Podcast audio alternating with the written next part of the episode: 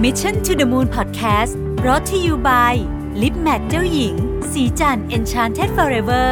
Matte Liquid Lip เนื้อเนียนนุ่ม เม็ดสีแน่น ให้เรียวปากสวยโดดเด่น ติดทนยาวนานตลอดวัน สวัสดีครับ ยินดีต้อนรับเข้าสู่ Mission to the Moon Podcast นะครับขึ้นอยู่กับประวิทยานุสาหะครับ วันนี้ผมมีแขกรับเชิญพิเศษมาก ๆ อยู่กับเรานะครับ เป็นหนึ่งในบุคคลที่พลิก วงการของ HR สำหรับ Corporate เลยก็ว่าได้นะครับ ผมยินดีต้อนรับมาก ๆ เลยนะครับ คุณกุ้งนาฏดีอาหารวงรองประธานเจ้าหน้าที่บริหารกลุ่มบริหารทรัพยากรบุคคลของ d t แทสวัสดีพี่กุ้งนะครับ สวัสดีค่ะ สวัสดีครับโอเคครับโอ้วันนี้ก็เอ่อเป็นเกียรติอย่างมากสำหรับพอดแคสต์ของ Mission to the Moon นะครับที่ได้ต้อนรับผู้บริหารจาก d t แทก็เป็นคนที่ต้องบอกว่ามีบทบาทในการเปลี่ยนแปลงหลายเรื่องโดยเฉพาะการเปลี่ยนแปลงระบบการเอ่อ บริหารบุคคลที่เป็นข่าวใหญ่โตไปเมื่อปีที่แล้วนะฮะเราก็ Mission to the Moon เราไป cover ข่าวนี้ด้วยนะครับแล้วก็ยังเป็นเอ่อผู้ใจดีสนับสนุนกิจกรรมของ Mission to the Moon เยอะมากนะครับสนับสนุนยินดีโชว์ค่ะ super productive ด้วยนะครับขอบคุณค่ะมากนะครับ ก็อ่าวันนี้อยากจะมาชวนคุยเป็นสโคปที่เป็นเรื่องเกี่ยวกับคนที่อยู่ข้างในละเน อะอืมอาจจะไม่ได้พูดถึงเรื่องการประเมินผลหรืออะไรอย่างนี้ แต่ว่าอืมจะพูดถึงเรื่องของอ่าเรื่องการพัฒนาบุคคลนะครับ ซึ่งน่าจะเป็นเรื่องที่องค์กรทั้งใหญ่ทั้งเล็กทุกวันนี้ให้ความสำคัญเยอะมากค่ะนะครับ มีมีเอ่อคนพูดกันว่ายุคนี้เนี่ยโอ้โหเรื่องคนปวดหัวกว่าสมัยเมื่อ 20 ปีที่แล้วเนี่ยค่ะอันนี้พี่กุ้งรู้สึกว่าจริงไหมครับปวดหัวกว่า 20 ปีที่แล้วหรือเปล่า พี่คิดว่ามันน่าจะมาจากการที่ว่าเราไม่สามารถจะใช้ประสบการณ์หรือความรู้ 20 ปีที่แล้วเนี่ยมาใช้ได้อืมแต่ว่าปวดหัวไหมขึ้นอยู่กับเรา ถ้าอืมเราเข้าใจพนักงานใช่ไหมคะ แล้วเราลองเปิดกว้างเรียนรู้หรือว่าทำอะไรสิ่งใหม่ ๆ เนี่ย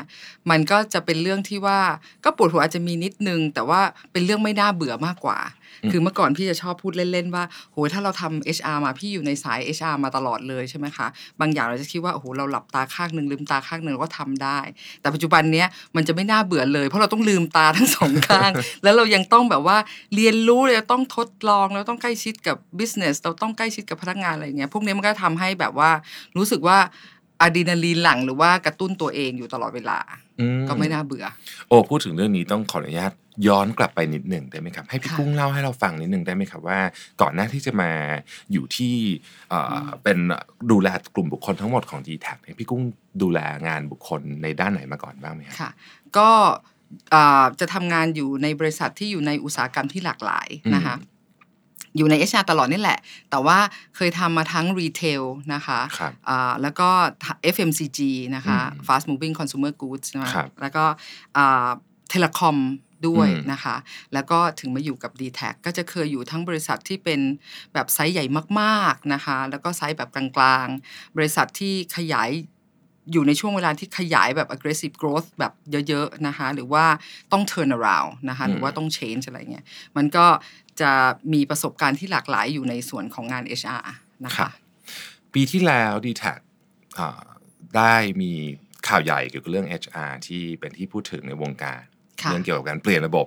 ของค่ะการประเมินผลเนี่ยนะครับค่ะไม่ทราบว่าตอนนี้ผ่านมา น่าจะปีนิดๆแล้วไหมฮะตั้งแต่เราอ่าไปปีนี้เป็นปีที่สองปีที่สองแล้วใช่ค่ะเป็นยังไงบ้างครับตอนนั้นพี่ ขอย้อนถามไปเรื่องนี้นิดอ๋นึงอยากรู้อยากเป็นการรู้ส่วอนยากตัรู้วเพราะว่าเพราะว่าแอบฟังที่ไปฟังแล้วเอามาคุยใช่อ่าในใช่พอดแคสต์ครับเหมือนกันใช่เป็นยังไงบ้างก็ดีนะคะ ผลฮะผลตอบรับก็ดีตอนแรกๆก็มีความกังวลใจอืมนิดนึงว่าเออในการเซตแบบว่าอ่า key deliverables นะคะที่ที่เป็นแบบเหมือน target อย่างเงี้ยแบบครับใหม่เนี่ยจะเป็นคนจะเป็นอย่างไรนะคะอืมแล้วก็แบบว่าตอนประเมินจะเป็นยังไง แต่ว่าผลที่ผ่านมาก็ดี คนอืมก็คือเข้าใจ แล้วก็คิดว่าคนชอบมากขึ้นด้วยนะ ดูไม่ได้มีอ่าเหมือนถ้าจะพูดง่ายว่าดราม่าเพราะว่า performance management system นี่มีส่วนสำคัญโอ้ใช่ไหมสำคัญเรื่องการมากประเมินนี่สำคัญมากฮะๆก็ก็ไม่ได้มีอะไร แล้วก็ปีนี้เราก็ทำเป็นปีที่ 2 แล้วก็อืมมีการปรับให้การเซตอ่า KD นะ Key Deliverables ของเราและ Impact ของเราเนี่ยเป็นแบบเป็นทีม เพราะฉะนั้นเราก็มีการที่คล้ายๆว่า pivot อ่า นินิดหน่อยครับนะอ่าว่าไม่ให้เซตเดี่ยวๆแล้วให้เซตเป็นทีมให้แน่ใจว่าทุกคนมีกิจกรรมหรือทำงานเนี่ยเพื่อจะ create impact ที่ลิงก์กับ strategy ของบริษัทอืมซึ่งจริงๆแล้วเนี่ยก็ต้องบอกว่าตอนนี้ธุรกิจโดยเฉพาะธุรกิจด้านเอ่อที่เกี่ยวข้องกับเทคโนโลยีเนี่ยซึ่งดีแท็กนี่อยู่หน้าสุดเลยเนี่ยนะฮะอืมก็ค่ะถือว่าการแข่งขันสูงมากใช่เพราะฉะนั้นการตั้งเป้าหมายแบบเดิมๆอาจจะเอาไม่อยู่ ใช่ไหมนี่ก็เป็นหนึ่งในหนึ่งในหนึ่งในจุดประสงค์ใช่ค่ะของผู้บริหารอืมด้วยที่จะค่ะเปลี่ยนนะครับค่ะก็ตอนนี้เนี่ยเอ่อพูดถึงในส่วนงานที่เป็นระบบการจริงๆจริงๆสิ่งที่ดีแทคทำไม่ใช่แค่เปลี่ยนเรื่องการประเมินผล หรือการกำหนดเป้าหมายแต่อย่างเดียวอือฮึพูดถึงเรื่องการ training หรือการปรับคนในองค์กร เอาเรื่อง skill เนี่ยครับตอนนี้ดีแทควาง roadmap ยังไงบ้างครับอืมถ้าเป็นเรื่อง road map นี่ก็เอ่อเป็นคำถามที่ดีมากๆนะคะ คือเปลี่ยนอะคือ road map เปลี่ยนนะคะอืมคือถ้าเมื่อก่อนนี้เวลาที่เราดีไซน์เนี่ยก็จะเป็นแบบเน้นไปอีกอย่าง แต่ตอนนี้คือคอนเทนต์ของการดีไซน์ใน road map นี่คือจะเปลี่ยนแปลงไปตาม strategy ของบริษัทอ่าถ้าจะพูดแบบเรื่องยาวให้เป็นเรื่องสั้นก็คือว่าอาตอนเนี้ยเราต้องเข้าใจลูกค้ามากๆใช่ไหมอืมเราต้องเป็นองค์กรที่ customer centric มากครับๆนะคะเราเป็นเราต้องเป็นองค์กรที่ lean efficient ใช่ไหมคะ แล้วก็ เราต้องเป็นองค์กรที่คนสามารถทำงานร่วมกันได้อย่างดี collaborate มีความมี collaboration สูงนะคะแล้วก็เพราะฉะนั้นตรงเนี้ยมันจะไม่มีผลต่อการออกแบบอ่า training framework ของเราเพราะเราต้องเน้นสิ่งนี้อ่าอีกส่วนหนึ่งก็คือว่าต้องเป็นองค์กรที่เป็น data driven ด้วยต้องตัดสินใจ based on data ครับพวกเนี้ยมันจะเปลี่ยนโฉมหน้าของการเน้นการ train น่ะของเราอืม ไปจากเดิมนะคะครับโอ้เรื่องนี้ผมว่าเป็นเรื่องที่หลายท่านอยากฟังใน detail นิดนึงขออนุญาตเจาะพี่กุ้งหนาขึ้นค่ะงนะครับค่ะค่ะการ training เนี่ยเป็นของที่ตั้งตั้ง budget ก็ยากอืประเมินผลก็ยากอือฮึอืมแล้วก็เหมือนกับทุกคนก็จะเหมือนกับอะอะอะคิดอะไรไม่ออกเหมือนกันก็จะมี ผมไม่แน่ใจว่า องค์กรอื่นทำยังไงแต่ว่าของเราเราก็จะมีคล้ายๆกับว่าอะเราหัวหน้ามา แล้วก็แบบเออคนนี้อยากอยากจะอืมทำ competency อะไรเพิ่มอย่างนี้อืมใช่ไหมฮะเสร็จแล้วก็ไป HR ก็จะไปดีไซน์ training program มาให้อืมทีนี้เนี่ยอันนั้นมันเป็นแบบผมคิดว่ามันน่าจะเป็นแบบเก่าละอืมอืมแบบใหม่เนี่ยตอนนี้ที่ที่ทาง d t แททำเนี่ยเอ่อวิธีความคิดในตรงนี้เนี่ยเป็นเป็นยังไงบ้างอืฮะมอืมอืมอืมไม่ไม่แน่ใจว่าแบบเก่าหรือแบบใหม่ แต่พี่คิดว่าการกำหนดทิศทางของการพัฒนาบุคลากรเนี่ยจะต้อง อิงกับเป้าหมาย mission ของบริษัทอืมใช่ไหมคะแต่ที่ผ่านมาเราอาจจะไปทำแบบว่าอ๋อไปถามหัวหน้างานในลำดับชั้นต่างๆว่าต้องการ train อะไรอ่าแบบนั้นก็ดี เพราะว่ามันก็จะตอบโจทย์เขาแต่สิ่งที่จะได้ก็คือว่าเขาจะบอกในสิ่งที่เขาอยากได้อืมแต่บางทีมันอาจจะไม่ให้เป็นอะไรที่ลิงก์กับอ่า strategy ของบริษัท หรือว่า long term strategy ของบริษัท มันประเด็นแรกเลยคือว่า ถ้าเราความมีมีความมุ่งมั่นและตั้งใจว่าเราจะ train คนเนี่ยให้เกิด impact เนี่ยต้องรู้เลยว่าบริษัท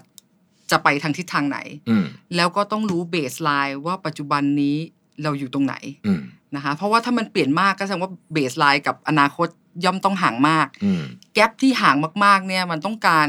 investment ในเรื่องของ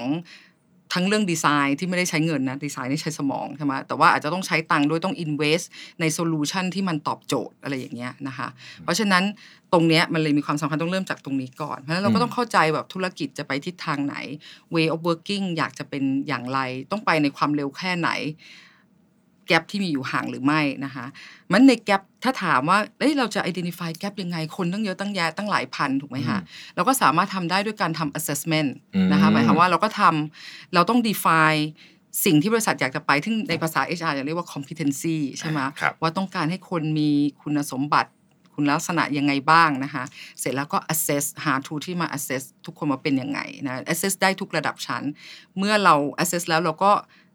ตีความ information นั้นออกมาเป็น insight ใช่ไหมแล้วเราก็ provide solution อืมเพราะฉะนั้นเราจะไม่เดา อันนี้ก็เป็นแบบ data driven แบบอย่างหนึ่งเป็น data driven เราครับเราเราจะไม่เดาเอาเองว่าอ๋อแต่จริง ๆ เราก็จะใช้แบบการที่เรารู้จักหรือเห็นพนักงานด้วย แต่มันต้องมีบางอย่างที่มา support กันอืมถ้าเราไม่ได้เป็นบริษัทที่เป็นเล็กมาก ๆ แบบมีคน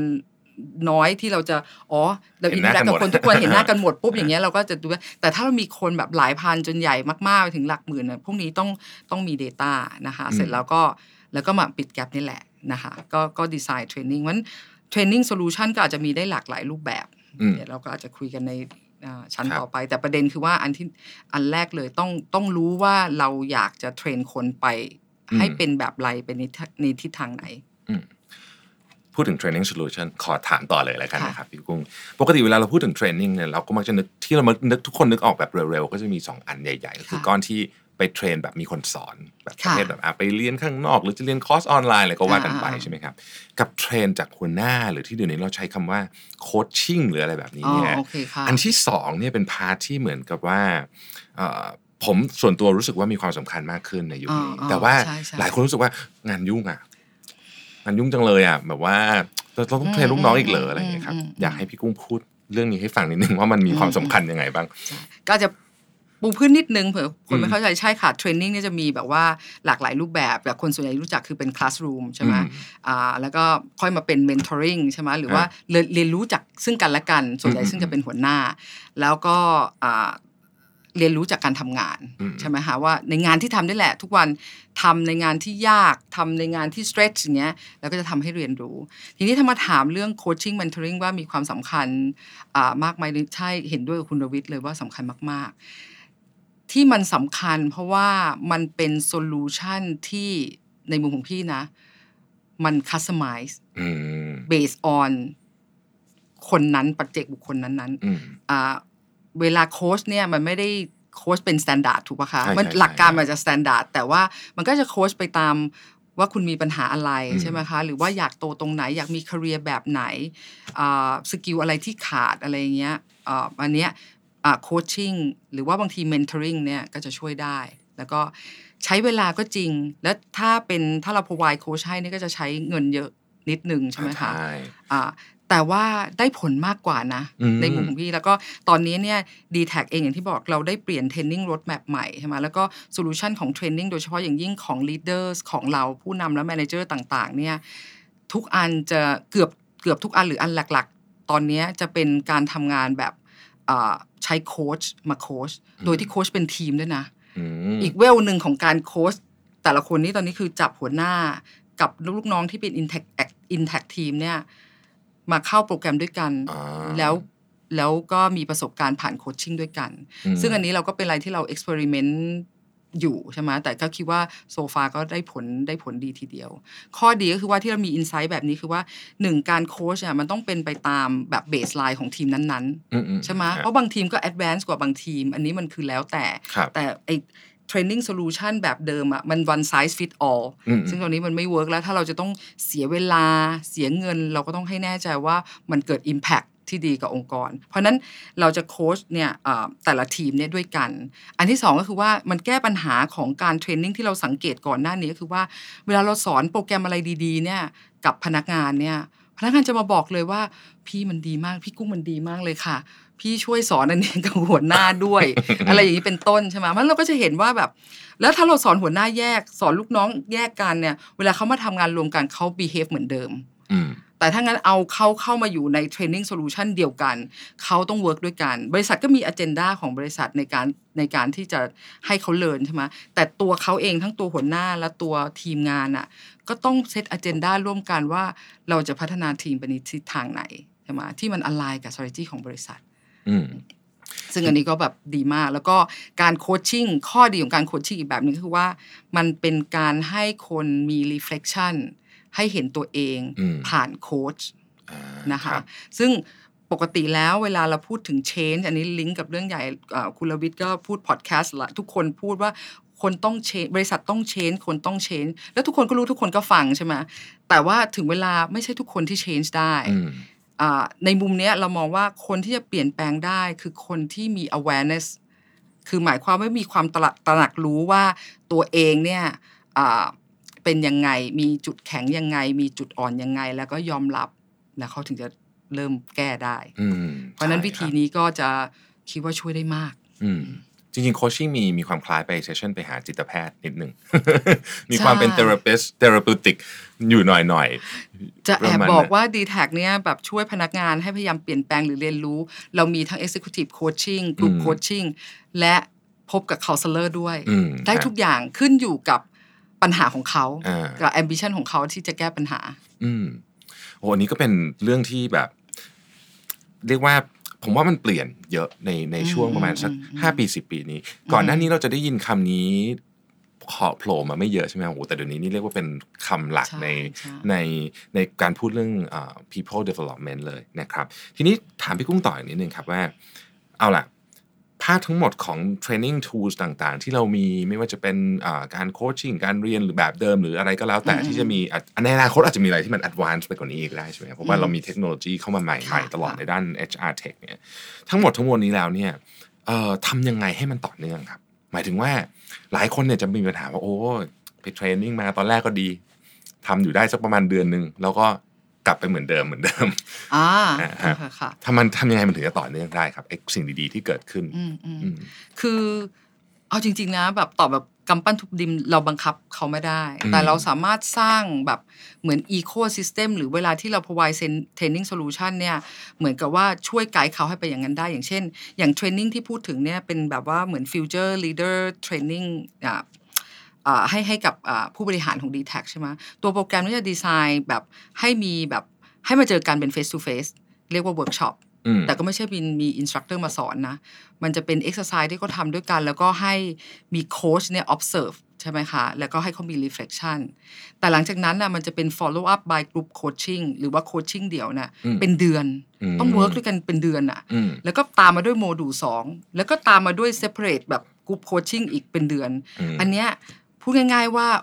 ไม่ไม่ไม่เปลี่ยนเลยไม่เอาไปใช้เลยก็ไม่ได้ เพราะว่าโดน โดนแบบติดตามกระชั้นชิดมากอืมๆเออแล้วแถมทำแบบเรียนกับทีมด้วย เพราะฉะนั้นอ่าเขาไม่ได้แบบว่ามาอยู่ environment ของ training มาเจอ instructor เสร็จแล้วออกไป แล้วก็ไปโอเคโอ้ very แบบคล้ายๆว่าทอดทัวตีผู้ภาษาอังกฤษแบบโอ้ very nice to know รู้สึกดีที่ได้ที่เรื่องนี้ดีจังเลยที่ได้เรียนรู้ใช่ไหมแต่ถึงเวลากลับไปทำอย่างเดิมอะไรเงี้ยอืมแต่อันนี้มันไม่ใช่แล้วเพราะว่ามันออกแบบมาให้ คุณต้องเรียนรู้ด้วยกัน แล้วคุณต้องเซตอ g e n d a ในการเรียนรู้เอง แล้วต้องออกไปลองทำด้วยกัน แล้วต้องให้ feedback กัน อยู่ตลอดเวลาเป็นระยะเวลาประมาณสี่ห้าเดือนนะโอ้เพราะฉะนั้น เพราะฉะนั้นก็ไม่เปลี่ยนมากก็ต้องเปลี่ยนบ้าง อืม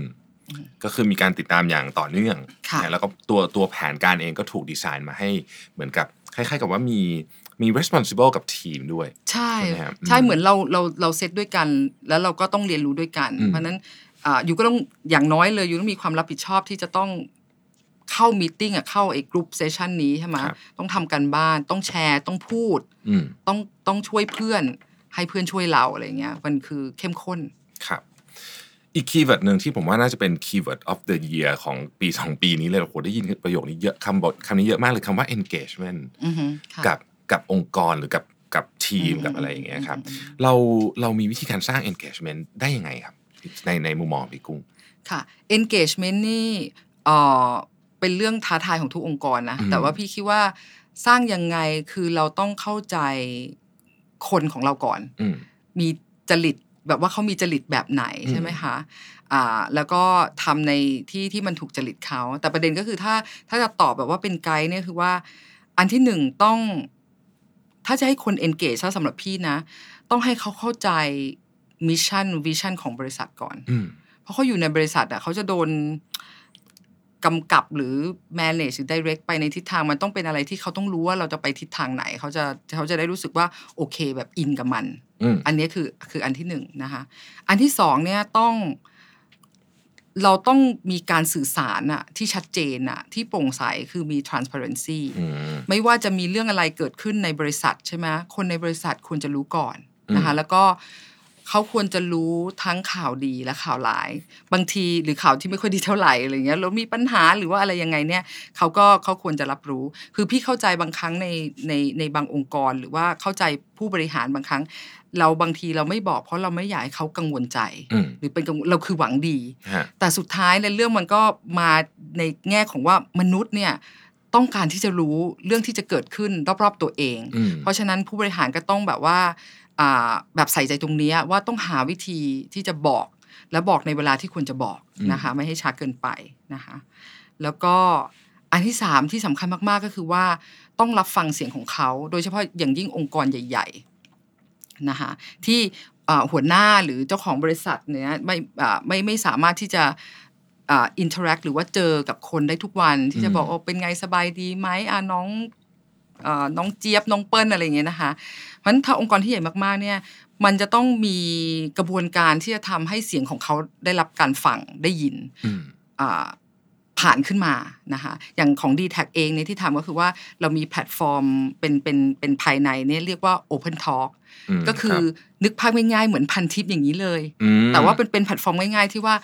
ใครก็ได้น้องๆในอยู่ตรงไหนก็ได้เนี่ยสามารถพิมพ์เข้ามา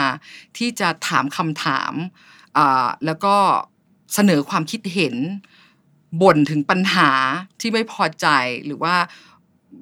ไม่ได้รับความยุติธรรม หรืออะไรก็ได้หรือว่า โอ้น้ำไม่ไหลไฟไม่สว่าง แอร์เย็นไปร้อนไปเนี่ย เขาสามารถที่จะ raise ขึ้นมาโดยที่ไม่รู้ว่าใครเขียนมาอ่าเราปิดให้มันเป็น anonymous นะคะ เป็น anonymous ใช่อ๋อซึ่งขนาดที่เราแบบว่าบอกว่า anonymous แล้วนะพนักงานยังแบบมีระแวง เอ๊ะจริงหรือเปล่า ตอนแรกก็ไม่กล้าเขียนอะไรเงี้ยแบบก็มีบางคนสงสัย มันก็ให้เขาเขียนขึ้นมา แพลตฟอร์มนี้ดีมากมันสะท้อนให้เห็นว่าchannel เดิมๆ ที่เรามีอยู่อะบางทีเราเรารู้สึกว่าเออเรามีอ่าผู้จัดการไลน์ manager เนี่ยดูแลแล้วใช่ไหมคะ หรือว่ามี HR ที่อยู่ตามที่ต่างๆ หรืออะไรอย่างเงี้ยเราคิดว่าเราเราใกล้ชิดกับพนักงานแต่จริงๆนะอ่า พอมีแพลตฟอร์มนี้เรารู้เลยว่ามันไม่เลยใช่ไหมคนก็สามารถที่จะ raise ขึ้นมาได้ แล้วก็ mechanic ที่สำคัญกว่านั้นก็คือว่าคนที่ตอบเนี่ย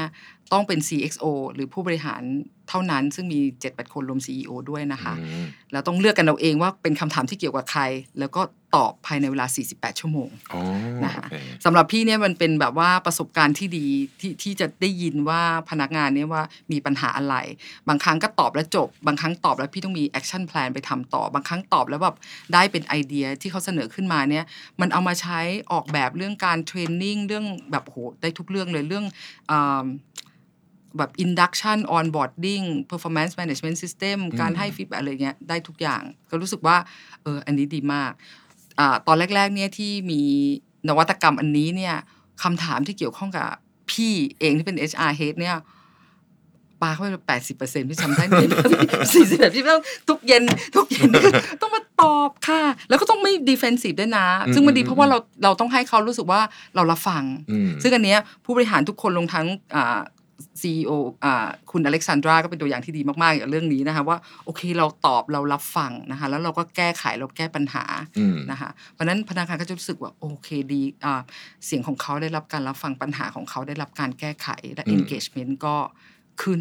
อืมแต่เราไม่ได้ทำเพราะคะเพราะคะแนน engagement เลยเราอยากให้คนรู้สึกดี เพราะฉะนั้นพนักงานมีความสุขบริษัทก็ผลประกอบการดีตามไปด้วยใช่ใช่อยู่แล้วเขาก็จะเขาก็จะแบบเอ่อ ไม่มีปัญหารบกวนจิตใจอะก็ไปอืมมุ่งมั่นทำงานให้บริการลูกค้านะคะ ให้ได้อย่างดีที่สุดนะคะครับจริงๆดีแท็พูดเรื่องความสุขเยอะมากมาค่ะตลอดค่ะตั้งแต่สมัยอู้เป็นตั้งแต่สมัยผมยังเด็ก ๆ อยู่ ก็ได้ยินคำเนี้ยมาตลอดค่ะแต่ว่ารูปแบบของการนำเสนอตอนนี้ก็ก็เปลี่ยนไปพอสมควร ปีปีสองปีที่ผ่านมาภายใต้ซีอีโอคนใหม่คือคุณอืออฮึเล็กซานดราเนี่ยครับอือฮึเห็นการเปลี่ยนแปลงเหมือนกันเนาะเห็นรู้สึกอืมเห็นเห็นอืมวายใหม่ค่ะเอิ่ม พี่กุ้งเล่าให้ฟังหนึงได้ไหมครับ ว่าตอนเนี้ยที่ดีแท็เนี่ยมองภาพของความสุขของคนข้างในเนี่ยของพนักงานเนี่ยอืมยังไงบ้างคือเราคือเราเราอยากเห็นอืมคนที่ที่มาทำงานกับเราเป็นยังไงบ้างครับ อืมโอเคเป็นคำถามแต่ความสุขมันเป็นอะไรที่ถ้าถามพี่มัน subjective แต่ใช่ถ้าใช่ถ้าแบบว่ามองความสุขของคนหมู่มากเนี่ย ต้องดูว่าเขาอยู่ในที่ที่มันที่มัน ถูกจริตกับเขาหรือตรงอย่างเช่นอ่าเขาอยู่กับ d t แทเขาต้องเขาต้องชอบบริษัทใช่ไหมคะอืมอ่าแล้วก็เห็นด้วยหรือว่าอินกับ purpose ของบริษัทอืมแต่ว่าว่าเราอยู่ในอุตสาหกรรมนี้เราให้การบริการลูกค้าใช่ไหมคะอ่าให้ลูกค้าพึงพอใจใช่ไหมแล้วอาจจะมีอ่าทำเพื่ออา สังคมหรือว่าประเทศไทยที่เราอยู่อย่างเงี้ยนะเขาต้องมีความอินอันนี้ก่อน มันก็จะช่วยให้มีความสุขได้ เพราะบางทีเนี่ยสิ่งเหล่านี้มันมากกว่าเงินอีก เพราะบางทีงานที่ยากลำบาก บางทีอาจบางครั้งอาจจะเจอหัวหน้าที่ไม่เข้าใจเรา แต่เราจะอยู่ได้ด้วยการที่เราชอบในสิ่งที่บริษัททำอันนี้อันที่หนึ่งอันที่สองเราต้องชอบงานของเราอืมว่างานของเรามันมีความหมายมัน meaningful แล้วก็มันมี impact อันเนี้ยก็จะทำให้เรามีความสุข เราอาจจะอ่า ต้องผ่านเรื่องที่ท้าทายทำเรื่องที่ยากอะ่ะ แต่ว่าเนื่องจากมันเป็นงานที่เราชอบมากอืมๆนะคะเราก็จะสามารถทำไปได้สำเร็จอืม go extra mile ได้ด้วย หมายถึงว่าเอ่อใส่ใส่อารมณ์หรือว่าใส่เวลาหรือว่าทุ่มเทได้มากกว่านะคะมากกว่าปกติ ครับ ได้ แต่ว่ามีความสุขไม่ได้แปลว่าจะเป็นต้องทำงานสนุกเอองานไม่ได้เป็นต้องแบบแฮปปี้ตลอดเวลา มันก็ต้องมีใช่ช่วงเวลาใช่ใช่มัต้องมีวันแย่ใช่ๆบ้าง ใช่แต่ว่าโดยรวมแล้วมันจะทำให้มีความสุขแต่แน่นอนทุกวันมันจะเจอปัญหาใช่อันนี้เรามองตากันก็รู้เรื่องนี้ดีครับก็ปัญหาเรื่องคนเรื่องแบบเอ่อแบบทุกอย่างใช่ไหมแต่ว่าถ้าไอ้เรื่องใหญ่ๆอะมันได้นะไอ้มันไอ้เรื่องเล็กอืมๆในแต่ละวันที่มันแบบรบกวนจิตใจนะมันก็จะน้อยลงอืมแต่แน่นอนอ่าจะให้พนักงานมีความสุขก็ต้องมีเขาเรียกว่าต้องอย่างอื่นเนี่ยก็ต้องบริษัทก็ต้อง create แบบหรือหรือว่าทำให้ ecosystem หรือว่าสภาพแวดล้อมเนี่ยมันดีกับทุกคนอืมถ้าถามพี่พี่จะตอบอาพี่คิดว่ามันจะเป็นในมุมของ employee experience เราดูสมมติพี่เป็น HR head เราดูแลคนถูกไหมฮะ เราก็ต้องให้แน่ใจว่าเขามีความสุขความประทับใจรู้สึกดี ตั้งแต่ จริง ๆ ยังไม่ได้เป็นพนักงานเลยนะ ตั้งแต่ว่ามาสัมภาษณ์กับ dtac อืมนะคะเอ่อแล้วก็เรา offer เขาจนมาวันแรกที่เขาเริ่มงาน วันแรกวันสำคัญที่เป็นวันทำ induction onboarding เนี่ยเขาต้องมีประสบการณ์ที่แปลกใหม่ ซึ่งเราก็ได้มีการ revise ไอ้ process นี้นะ ให้มันดีขึ้นกว่าเดิมมาก ๆ เราแบบว่าพนักงานใหม่ที่มานี่แบบว่ารู้สึกแบบ happy มาก ๆ กับประสบการณ์วันแรกวันที่ 2 ในกับ d t แทแล้วพนักงานเก่าเองก็มาบอกว่า โอ้โห พี่คะ หนูอยากจะออกไปแล้วกลับมาใหม่เพื่อที่จะมาผ่านไอ้ตรง onboarding induction อะไรอย่างเงี้ยนะคะอ่าไปจนถึงแบบว่าอ่าการประเมินผลงานใช่ไหมคะ การอ่าเรียนรู้ career path ไปจนถึงเขาแบบถ้าเขาจำเป็นต้อง exit คือมันเป็นประสบการณ์โดยรวมที่เราจะต้องดูแลนะคะอืมซึ่งก็ก็เป็นงานที่สนุกดีแล้วเป็นงานที่แบบท้าทายอืม ตอนตอนแนะนำตัวตอนแรกบอกว่าพี่ทำงาน HR เนี่ยพี่ลืมแนะนำจริงๆพี่มีแบบนี่ว่าเมื่อก่อนพี่ชอบแนะนำตัวเองว่าเออเป็น HR ทำอะไรคะพี่พี่บอกว่าดูแลคนตั้งแต่ talent ยัน toilet ก็คือว่าดูแล talent ว่าเขาจะ train ยังไงมี career ยังไงเป็นแบบว่าห้องน้ำต้องสะอาดอะอืมเอออืมออันนี้เป็นประสบการณ์ที่ดีนะที่ที่ที่อยู่กับบริษัทอืมค่ะครับ เอ่อเมื่อกี้พูดถึงเรื่องของความสุขไปแล้ว พูดถึงการพัฒนาไปแล้ว ตอนนี้เนี่ยมันมีอยู่มันมีอยู่ประโยคหนึ่งที่เราได้ยินบ่อยมาก จริง ๆ ต้องบอกว่าใครๆก็พูดถึงเรื่องนี้ก็คือว่า ตอนเนี้ยเราต้องเรียนรู้ skill ใหม่ๆ เยอะจังเลยอะเหนื่อยอะเดี๋ยวเดี๋ยวเหนื่อยจะพูดกันแต่ว่าเอา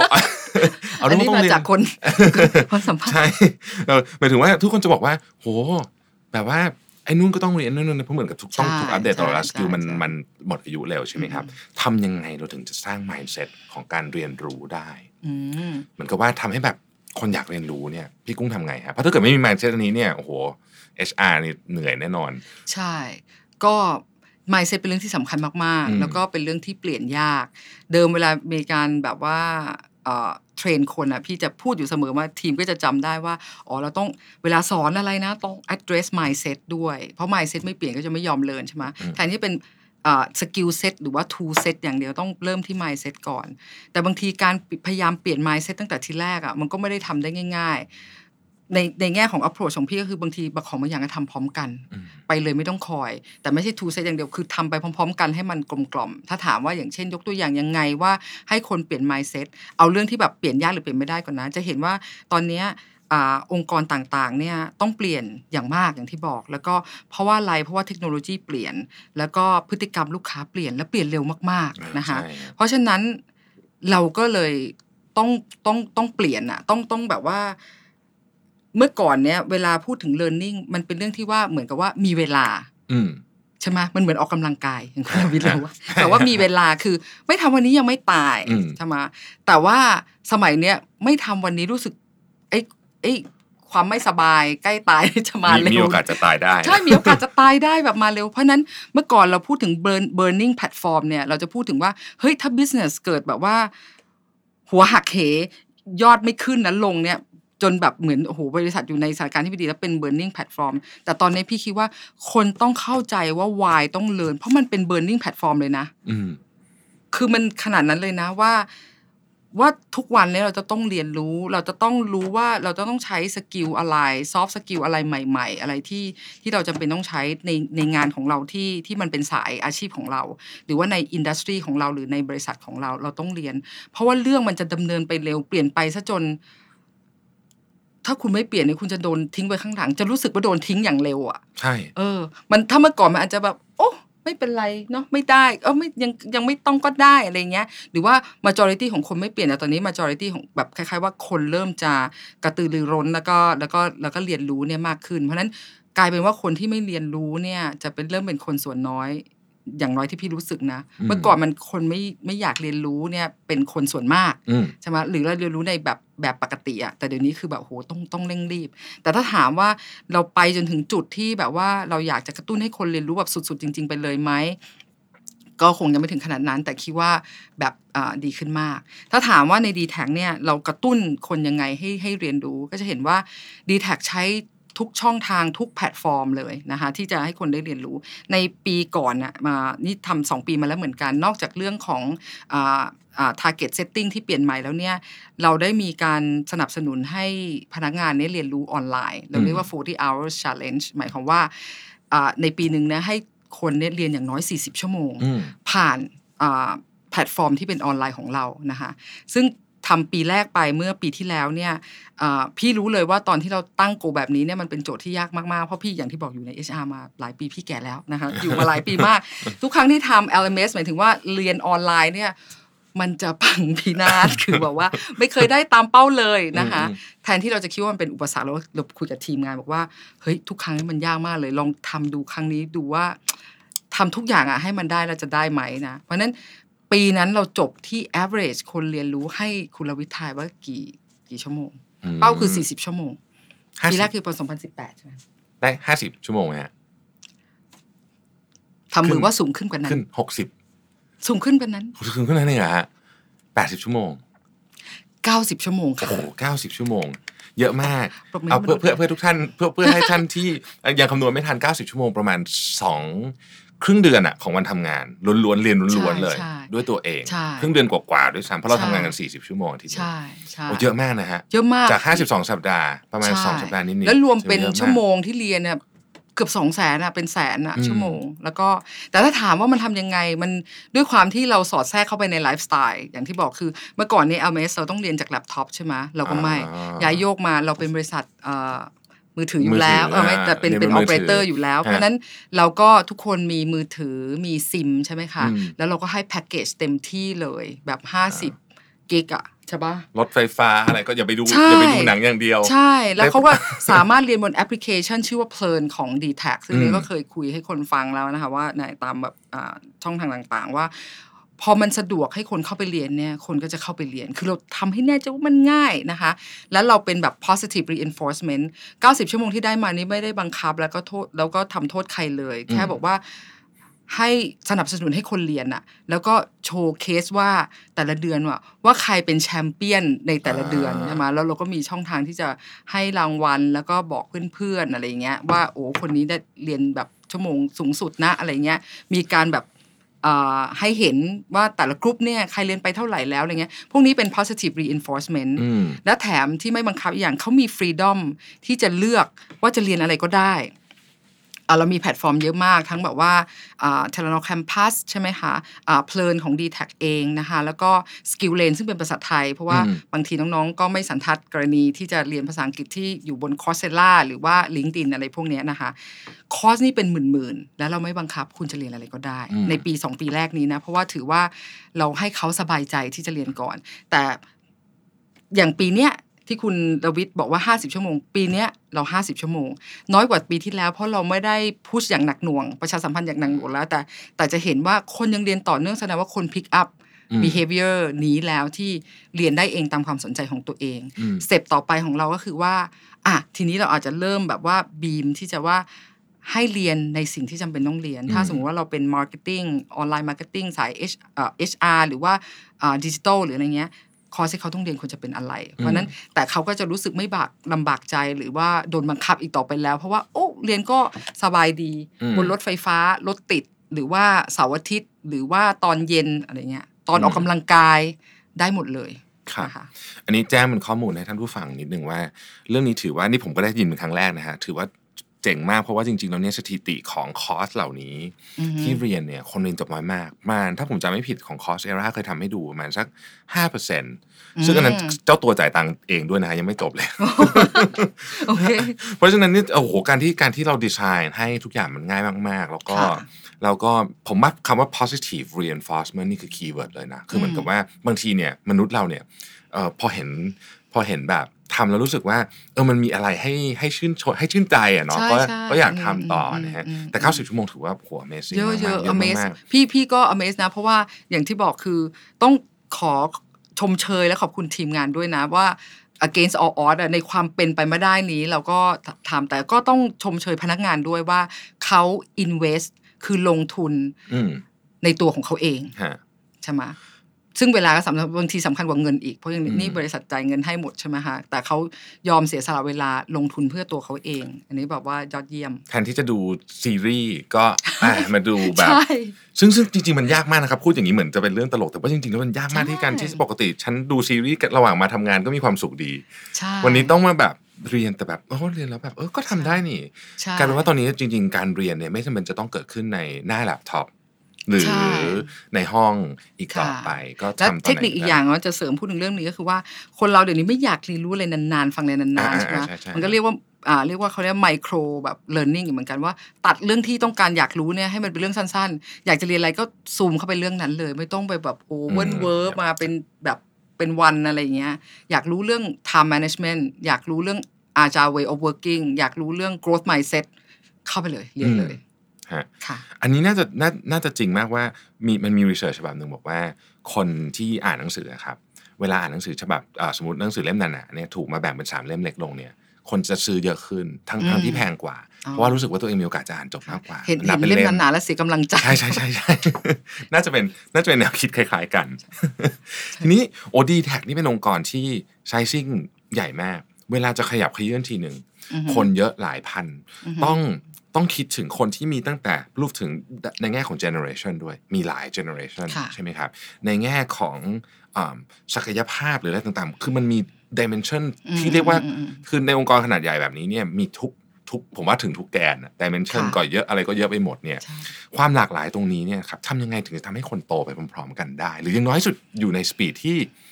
เรียกว่าไม่มีการตกขบวนเกิดขึ้นได้ ทั้งในเรื่องของอืม development ในเรื่องของอะไรต่างๆเนี่ยเพราะว่าพี่กุ้งน่าจะเป็น แม่งานเลยแหละงานนี้ใช่ไหมครับคำถามยากอะ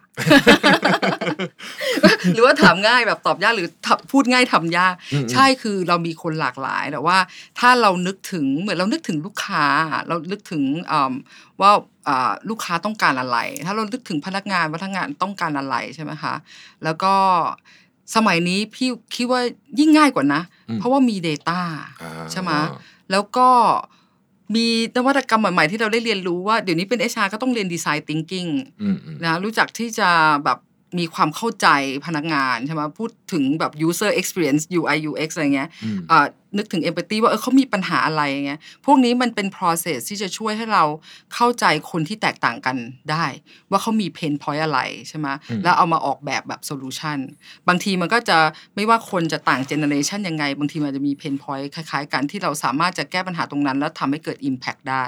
อ่าเรื่อง generation diversity อะไรเงี้ยก็เป็นเรื่องที่เราเรียนรู้มาอยู่แล้วก่อนหน้านี้ แต่พี่คิดว่ามันเหมือนกับว่าสุดท้ายให้มองเขาเป็นองค์รวมอะเอ่อ ไม่ไม่ใช่ว่ามองรวมๆกันว่าเหมือนกันนะคือไม่เหมือนกันแต่อย่าไปไปไปแบบว่าใส่เฟรมว่า generation มาก เพราะก็มาเรียนรู้เลดลี่อีกเหมือนกันว่า ในมุมที่เราพยายามเข้าใจอ่าเรื่องความแตกต่างของเจนน่ะเขาก็เปลี่ยนไปเรื่อยๆนะอืมมุดอ่าสิ่งที่พี่เหมือนไป attend course หรืออ่านหนังสือว่าเจนนี้เนี่ยแบบ baby boomer x y z อะไรอย่างเงี้ยเขาคิดยังไงสิบปีผ่านมา research มันบอกว่าวิธีคิดเขาเปลี่ยนนะ เหมือนอืมพี่ก็ยังเปลี่ยน พี่ก็ยังไม่เหมือนสิบปีที่แล้วใช่ไหมอ่าไอเจน Y อะไรก็ก็ก็ก็ไม่เหมือนอะไรเงี้ย เพราะฉะนั้นให้มองเนี่ยค่ะที่อ่าเขาเป็นเขาเป็นเป็น employee เหมือนเป็น customer แล้วก็ใช้พยายามเข้าใจ pain point ของเขา แล้วก็พยายามหา solution น่ะที่มันแบบตอบโจทย์ ก็จะเป็นลักษณะนี้ อืมครับ ทีนี้ พูดถึงเราโหเราคุยกันมาในหลายมิติทั้งเรื่องของเอ่อเอ่อ development เองเรื่องของการสร้าง engagement เอง แต่ว่าจริง ๆ แล้วเนี่ยโดยสรุปแล้วครับ ถ้าสมมติว่าให้พี่กุ้งสรุปเป็นหัวใจเลยของ people นะคือตอนนี้ผมว่าเรื่องของคนเนี่ยน่าจะเป็นเรื่องที่ผู้บริหารจำนวนมากเนี่ยกำลังลงมาใช้ทั้งเวลาทั้งทรัพยากรทุกอย่างเพื่อที่จะเข้าใจหลายเมื่อเมื่อตอนผมเริ่มทำงานใหม่ๆอะผมจำได้สักอืมยี่สิบปีที่แล้วเนี่ยชวนคุยนิดนึงนะแล้วตอนนั้นเนี่ย เอิ่มเวลาพูดถึงงานเกี่ยวกับอะไรก็ตามที่เกี่ยวกับ people development เนี่ยทุกคนจะโยนไปให้ HR หมดแล้วก็ตัวเองจะแบบไม่ค่อยทำอะไรเงี้ย แต่ว่าเดี๋ยวนี้จะไม่ได้เป็นแบบนั้นอีกต่อไป ทุกคนอืมโดยเฉพาะผู้บริหารเนี่ยจะให้ความสำคัญลงมาคุยถึงประเด็นนี้เยอะมากอืมอืมในความหมายของพี่กุ้งซึ่งแบบโหอยู่กับการทำเรื่องคนมาตลอดเนี่ยครับอะไรคือแก่นจริง ๆ ในการเรื่องของการพัฒนาคน ถ้าแบบฝากแบบสั้น ๆ ให้เราอะไรได้คือครับแก่นจริง ๆ ในการพัฒนาคน ตัวหัวใจของมันเลยเนี่ย อะไรที่มันคือสิ่งที่ทำให้คนแบบ อยากมาทำงานทำงานออกมาได้ดี มีความคือสุขดูกลัแลบด้านโดยไปองค์รวมใช่ไหมคะฮะอ่าอะไรคือแก่นของมันคิดว่าความโอ้โหมันไม่รู้จะมีแก่นไหนก็ไม่รู้เยอะมากๆ มันเป็นความจริงแต่พี่คิดว่าต้องเป็นอ่าเอาเอาเอาอย่างนี้แล้วกันว่า อันที่หนึ่งต้องเข้าใจจริตของคนในองค์กรของเราอืมอันนี้ถ้า เรียกภาษาสวยหรูอาจจะเป็น DNA หรือว่า type ของเขา เราต้องเข้าใจแต่ละบริษัทเนี่ยจะไม่เหมือนกันนะ พี่อยู่มาหลาย ๆ บริษัทหลาย ๆ อินดัสทรีทุกคนจะมีอารมณ์แตกต่างกันเลยทีเดียวอืมเราต้องเราต้องเข้าใจอันนี้ใช่ไหมคะอะงี้ผมขออนุญาตต่อไปที่ไปที่มุมมองของเรื่องของจุดจุดประสงค์หรือวัตถุไกลๆแล้วกันเอาขอไม่ไกลมากเดี๋ยวนี้เราคุยไกลมากไม่ได้ จะนึกจะใช่จะนึกว่าไม่ค่อยต้องเอาไกลเอาแค่ 3 ปีต่อจากนี้อ่าฮะสามปีต่อจากนี้เนี่ยครับณวันนี้เนี่ยจุดที่ดีแท็กอยู่ในเรื่องของคนเนี่ยครับอีก 3 ปีเนี่ยพี่กุ้งมองเห็นอะไรที่เปลี่ยนไปจากวันนี้บ้างครับโอ้พี่มองเห็นว่าต้องเปลี่ยนไปเยอะมากๆเลย พี่ยังคุยกับทีมงานอยู่ตลอดเวลาว่าโหเราจะ ทุกวันนี้ที่คิดว่าเปลี่ยนมามากแล้วเนี่ยคิดว่าเราจะเหมือนในเป็นอีกบริษัทหนึ่งเลยนะคะในแง่ที่ว่าถ้ามองในมุมของคนเนี่ยบุคลากรเนี่ยเอ่อทาเลนเนี่ยเขาจะต้องเป็นคนที่มีศักยภาพมากขึ้นเลยอืมสามารถ operate ในองค์กรที่แบบ lean และ efficient ได้ใช่ไหมมีวิธีการทำงานแบบว่าเอ่อทำงานเข้าใจลูกค้าออกของ ออก Product หรือ Service การบริการได้อย่างรวดเร็ว แบบ time to market นี่ต้องไวมากๆนะแล้วก็เข้าใจลูกค้าดีมากๆนะคะแล้วก็ทำงาน collaborate กันภายในมี common goal เดียวกันนะที่จะ deliver อ่าผลงานหรือว่า performance เนี่ยให้ได้ให้ให้ตามแบบ business ambition อื มี innovation มี creativity นะคะที่จะ explore ใน business area อะไรใหม่ๆ เพราะฉะนั้นอืมอ่าในแง่ของการพัฒนาบุคลากรเนี่ยก็จะ steer ไปในในมุมนั้น เราจะให้คนต้อง up skill ตัวเอง ต้อง re skill ตัวเอง ต้องรู้ว่าเรามีจุดแข็งอะไร แล้วก็ build on จุดแข็งอันนั้น อะไรเทคโนโลยีใช้ได้ให้ใช้เทคโนโลยีอืมอะไรที่แบบว่าใช้ strength ของมนุษย์นี่แหละ เราจะทำงาน แล้วก็คิดว่าคนน่าจะทำ เหลือคนที่จะทำงานที่เป็นแอดมินน่าเบื่อเนี่ยน้อยเพราะว่าน้องๆจะต้องเรียนรู้แล้วมาทำอะไรที่มันแบบว่า meaningful หรือว่าใช้ skill ที่มากขึ้นกว่านั้นนะคะ แล้วก็คิดว่าเขาน่าจะทำงานสนุก และคิดว่าเขาน่าจะสนุกทั้งอยู่กับ d t แทหรือว่าจะไปเอ่อ grow career ของตัวเองใน d t แทหรือว่าที่ไหนก็ตามที่เขาที่เขาอยากไปอืมพูดถึงเรื่องเทคโนโลยีเนี่ย ผมเชื่อว่าพี่กุ้งต้องได้รับคำถามนี้บ่อยมากเลยว่า AI จะมาแย่งงานมนุษย์ไหมหรือว่ายังไงเนี่ยฮะผมเชื่อว่า คำตอบนี้เป็นคำตอบที่ซับซ้อนและมีมิติเยอะมาก แต่ว่าในมุมมองของพี่กุ้งเองเนี่ย คิดว่าพี่กุ้งเริ่มเห็น ผมว่าเริ่มเห็นแล้วดีแท้อืมเห็นอืมอืมเริ่มเห็นการเข้ามาของ artificial intelligence ในงานแล้วเนี่ยค่ะค่ะมองมันยังไงบ้างครับ แล้วมันจะมา เยอะไหมหรือว่ามันจะเปลี่ยนความคิดเรื่องของคนกับงานไปเยอะไหมคโอ้รับพี่คิดว่าเปลี่ยนมากๆ เปลี่ยนอืมเยอะมาก ๆ ซึ่งอ่าในแง่ของที่เราอ่านอาร์ติเคิลหรืออะไรต่างๆเนี่ยมันก็จะบอกอยู่แล้วใช่ไหมว่า AI ใช่ฮะจะมาแล้วก็จะทดแทนงานน่ะของมนุษย์แบบเยอะแยะไปหมดเลยอ่าแต่ได้แล้วคนอาจจะรู้สึกว่ารู้สึกว่าไม่ secure รู้สึกว่าหวาดกลัวหรือรู้สึกว่าเฮ้ยฉันต้อง avoid อะไรเงี้ยแต่พี่กลับมองว่ามันมีข้อดีตรงที่ว่าของบางอย่างที่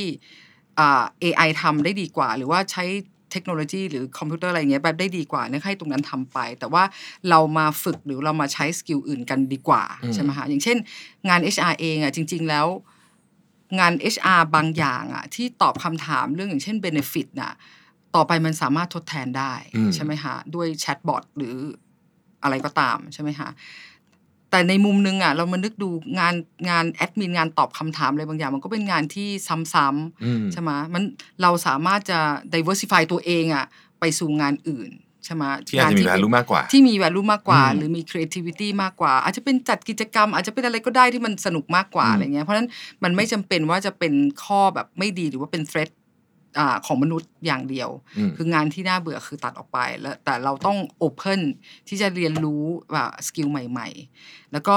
มีผลต่อเรามากไหมมีผลตั้งแต่อยู่ในโรงเรียนหรือการเริ่มต้น career เลย คือพี่เนี่ยเป็นตัวอย่างของเหยื่อจะบอกให้ของการเปลี่ยนแปลงไงของขนาดพี่คืออยู่ดีๆใช่ไหมเราเมื่อก่อนเนี่ยการเรียนรู้จะบอกว่าเฮ้ยเราต้องเรียนเราจะต้องเป็นผู้เชี่ยวชาญเรื่องนี้อืมนี่พี่ตั้งใจนะที่เป็นอยู่ในสาย HR มาตลอด เพราะว่ามันมีคนก่อนหน้าเนี้ยเคยสอนเราว่า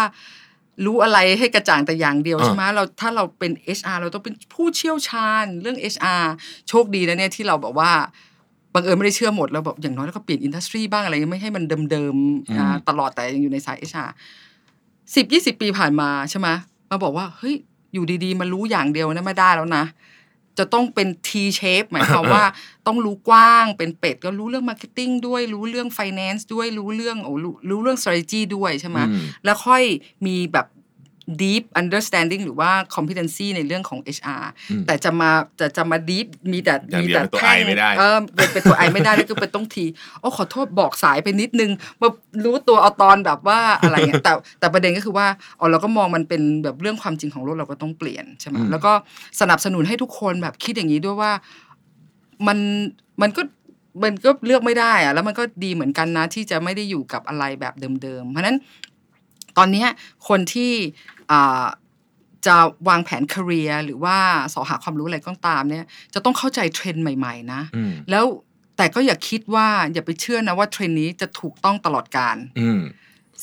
สิบปีข้างหน้าถ้าอ่าหรือยี่สิบปีเราอาจจะมาคุยกันอีกถ้าเรามีโอกาส เราอาจจะต้องคุยปัญหาอย่างอื่นแล้ววตัว T เนี่ยจะไม่ work แล้วนะตัว Tก็อาจจะไม่ work เพราะว่าเรื่องมันจะเปลี่ยนไปเรื่อยๆให้ให้เปิดกว้างเข้าไว้อะว่าอืม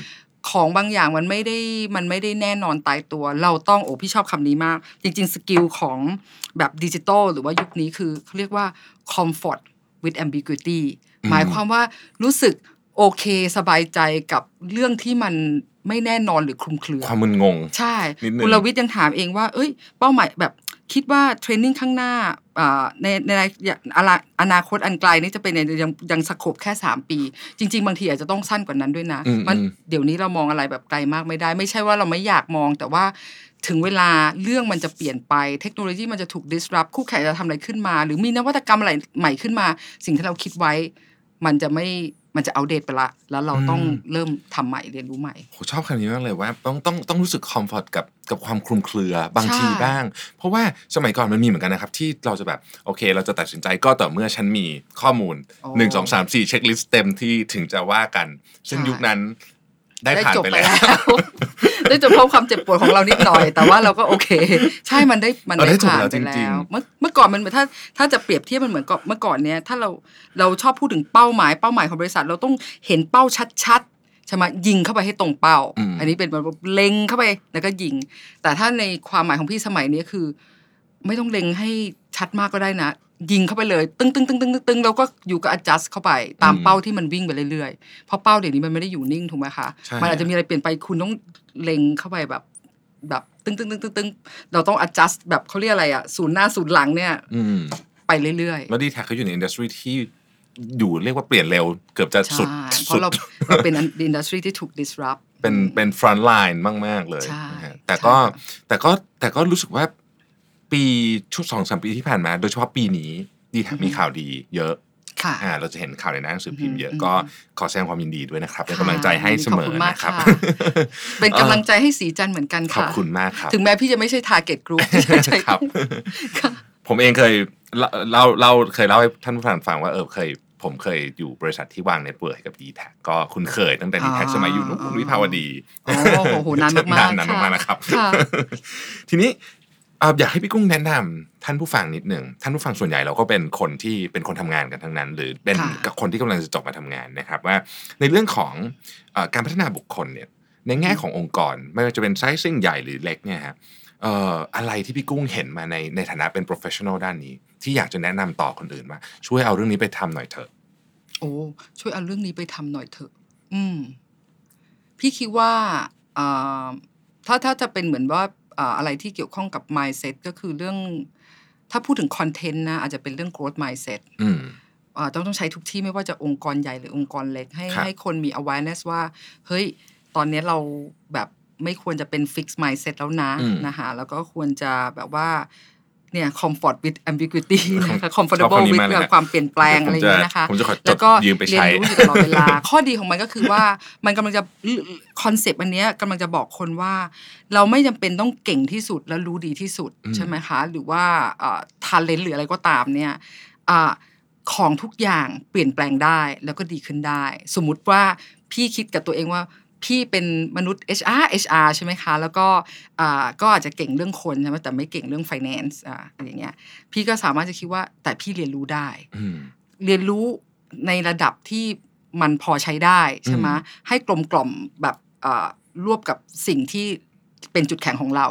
ไม่ให้มันมาเป็นจุดอ่อน หรือให้มันมาส่งเสริมกันอะไรเงี้ยเป็นต้นนะคะอืมเอ่อเพราะฉะนั้นอันเนี้ยมันก็จะเป็นการให้กำลังใจคนด้วยนะว่าแบบเออ ของทุกอย่างเปลี่ยนแปลงได้ด้วยตัวเรา ถ้าเราอืมขนขวนขวายที่จะเรียนรู้นะคะอันนี้คืออันที่หนึ่งอันที่สองให้คนมีความเชื่อว่า พี่เป็นคนมองโลกง่ายดีว่าเฮ้ยมันไม่มีอะไรยากเกินไป ตรงที่ว่าถ้าเป็นสมัยก่อนเนี่ยเราเริ่มต้นเราเริ่มต้นอ่าในในใน environment แบบเก่าเนี่ยถ้าพี่เก่งอะไรอ่าแล้วหรือว่าไม่เก่งอะไรเนี่ย แข่งกันเนี่ยเสียเปรียบมากๆเลย เพราะว่าอืมอืมอืมโอ้โหเราจะไปแคชอัพกับเขาเนี่ยเราต้องใช้เวลาใช่ไหมตอนนี้ทุกคนอยู่บนเบสไลน์เดียวกันใช่ว่าคือหมายความว่า ตอนนี้ต่อให้รู้อะไรมา ก็เสมือนว่าไม่รู้อืมเพราะฉะนั้นทุกคนมีโอกาสนะที่จะที่จะเริ่มต้นและ catch up ที่จะเรียนรู้ไปเรื่อยๆ learning ไปเรื่อยๆนะแล้วก็เสริมว่าเรื่อง learning เนี่ยเป็นเรื่องที่ที่สำคัญมากๆ เพิ่งมีอ่าการเซอร์เวยอันหนึงพี่ฟังในพอดแคสต์อันหนึงนี่แหละอ่า บอกว่าได้มีการไปสอบถามนะคนไทยแล้วก็ประเทศต่างๆ ในในอาเซียนเนี่ยว่า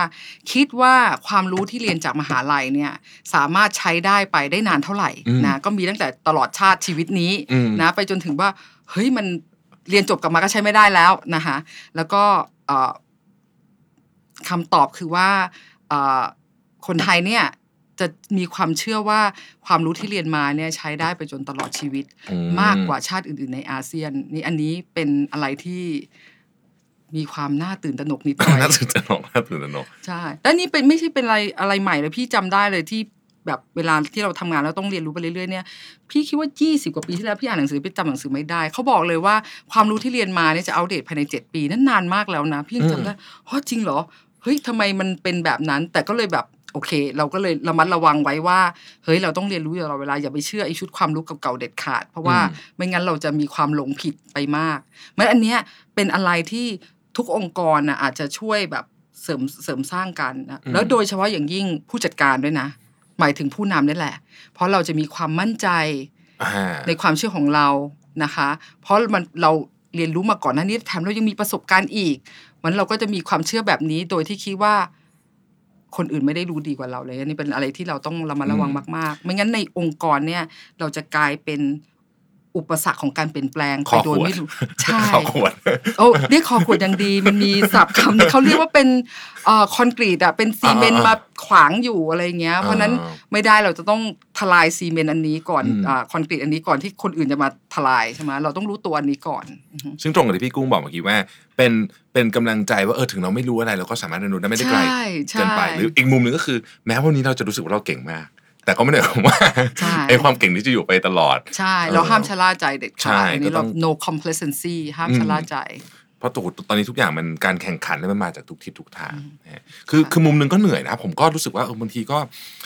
นั่งอ่านหนังสือทุกวันแล้วก็รู้สึกว่าอืมมันก็เหนื่อยเหมือนกันเนอะอะไรเงี้ยแต่ก็รู้สึกว่าเออโอเค ก็สนุกดีก็เป็นอีกมุมหนึ่งแต่คุณลวิทย์เป็นตัวอย่างที่ดีมากๆนะของการขอบคุณแบบว่าครับเรียนรู้อยู่ตลอดเวลานี่จะมานี่ยังชมกับน้องเลยนะเนี่ยขอบคุณมากเลยครับ อะสุดท้ายแล้วครับเอ่ออยากให้พี่กุ้งฝากอะไร ให้กับผู้ฟังของเรานิดหนึ่งอืมไม่ต้องเกี่ยวกับเรื่องอ่า HR แล้วก็ได้ตอนนี้อะไรก็ได้อย่างพี่กุ้งฝากว่าเออผู้คือผู้ฟังของเรามีหลากหลายส่วนใหญ่เนี่ยก็อยากจะอยากจะทำตัวเองให้ดีขึ้นนะฮะอยากมีชีวิตที่ดีขึ้นอืมให้พี่กุ้งฝากนิดนึงครับ ในฐานะที่มาเป็นแขกรับเชิญของเราในวันนี้ค่ะก็เอ่ออาจจะฝากว่าเอิ่มให้กำลังใจกับทุกคนอืมนะในแง่ที่ว่าเอ่อแต่แต่ถึงยังไงวันนี้เราพูดกันถึงเรื่องการเรียนรู้พี่ก็เน้นตรงนี้นิดนึงแล้วกันว่าอ่า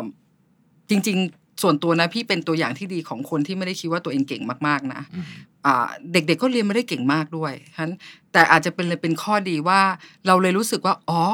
เราไม่ได้เก่งมาก เราเลยจะต้องเรียนรู้อยู่ตลอดเวลา เราต้องเอาตัวเองเข้าไปอยู่ในสภาพแวดล้อมเนี่ยที่อุดมไปด้วยปัญญาแล้วก็หรือว่าคนที่มีความสามารถหรือว่า ใกล้ชิดกับข้อมูลหรือว่าอะไรบางอย่างเนี่ย เพราะว่าอันเนี้ยมันก็จะช่วยกระตุ้นเราให้เราได้เรียนรู้อยู่ตลอดนะคะมันทุกคนก็ทำสิ่งนี้ได้เหมือนกันนะไม่ไม่มากก็น้อย แล้วก็ความรู้เนี่ยมันจะช่วยเราในทุกๆด้าน จะถ้าเรามีความรู้เราทำงานเราได้ดี มันก็จะเกิดความสุขใช่ไหม manage ทุกอย่างได้ดีเนี่ยมันก็จะเกิดความสุขในจิตใจเอง เพราะนั้นอันเนี้ยมันจะเป็นตัวช่วยให้เป็นแบบอะไรอะ หนึ่งในตัวสนับสนุนให้เรามีความสุขในด้านการทำงานหรือว่าในเรื่องส่วนตัวนะคะ ครับโอ้วันนี้ต้องขอบพระคุณคุณกุ้งนาฏดีอาทานวงรองประธานเจ้าหน้าที่บริหารกลุ่มงานบริหารทรัพยากรบุคคลของ d t แทมาก ๆ เลยครับ ขอบคุณมากครับ ค่ะค่ะ ขอบคุณค่ะ ขอบคุณครับ สวัสดีค่ะ Mission to the Moon Podcast Presented by Lip Matte เจ้าหญิง สีจัน Enchanted Forever Matte Liquid Lip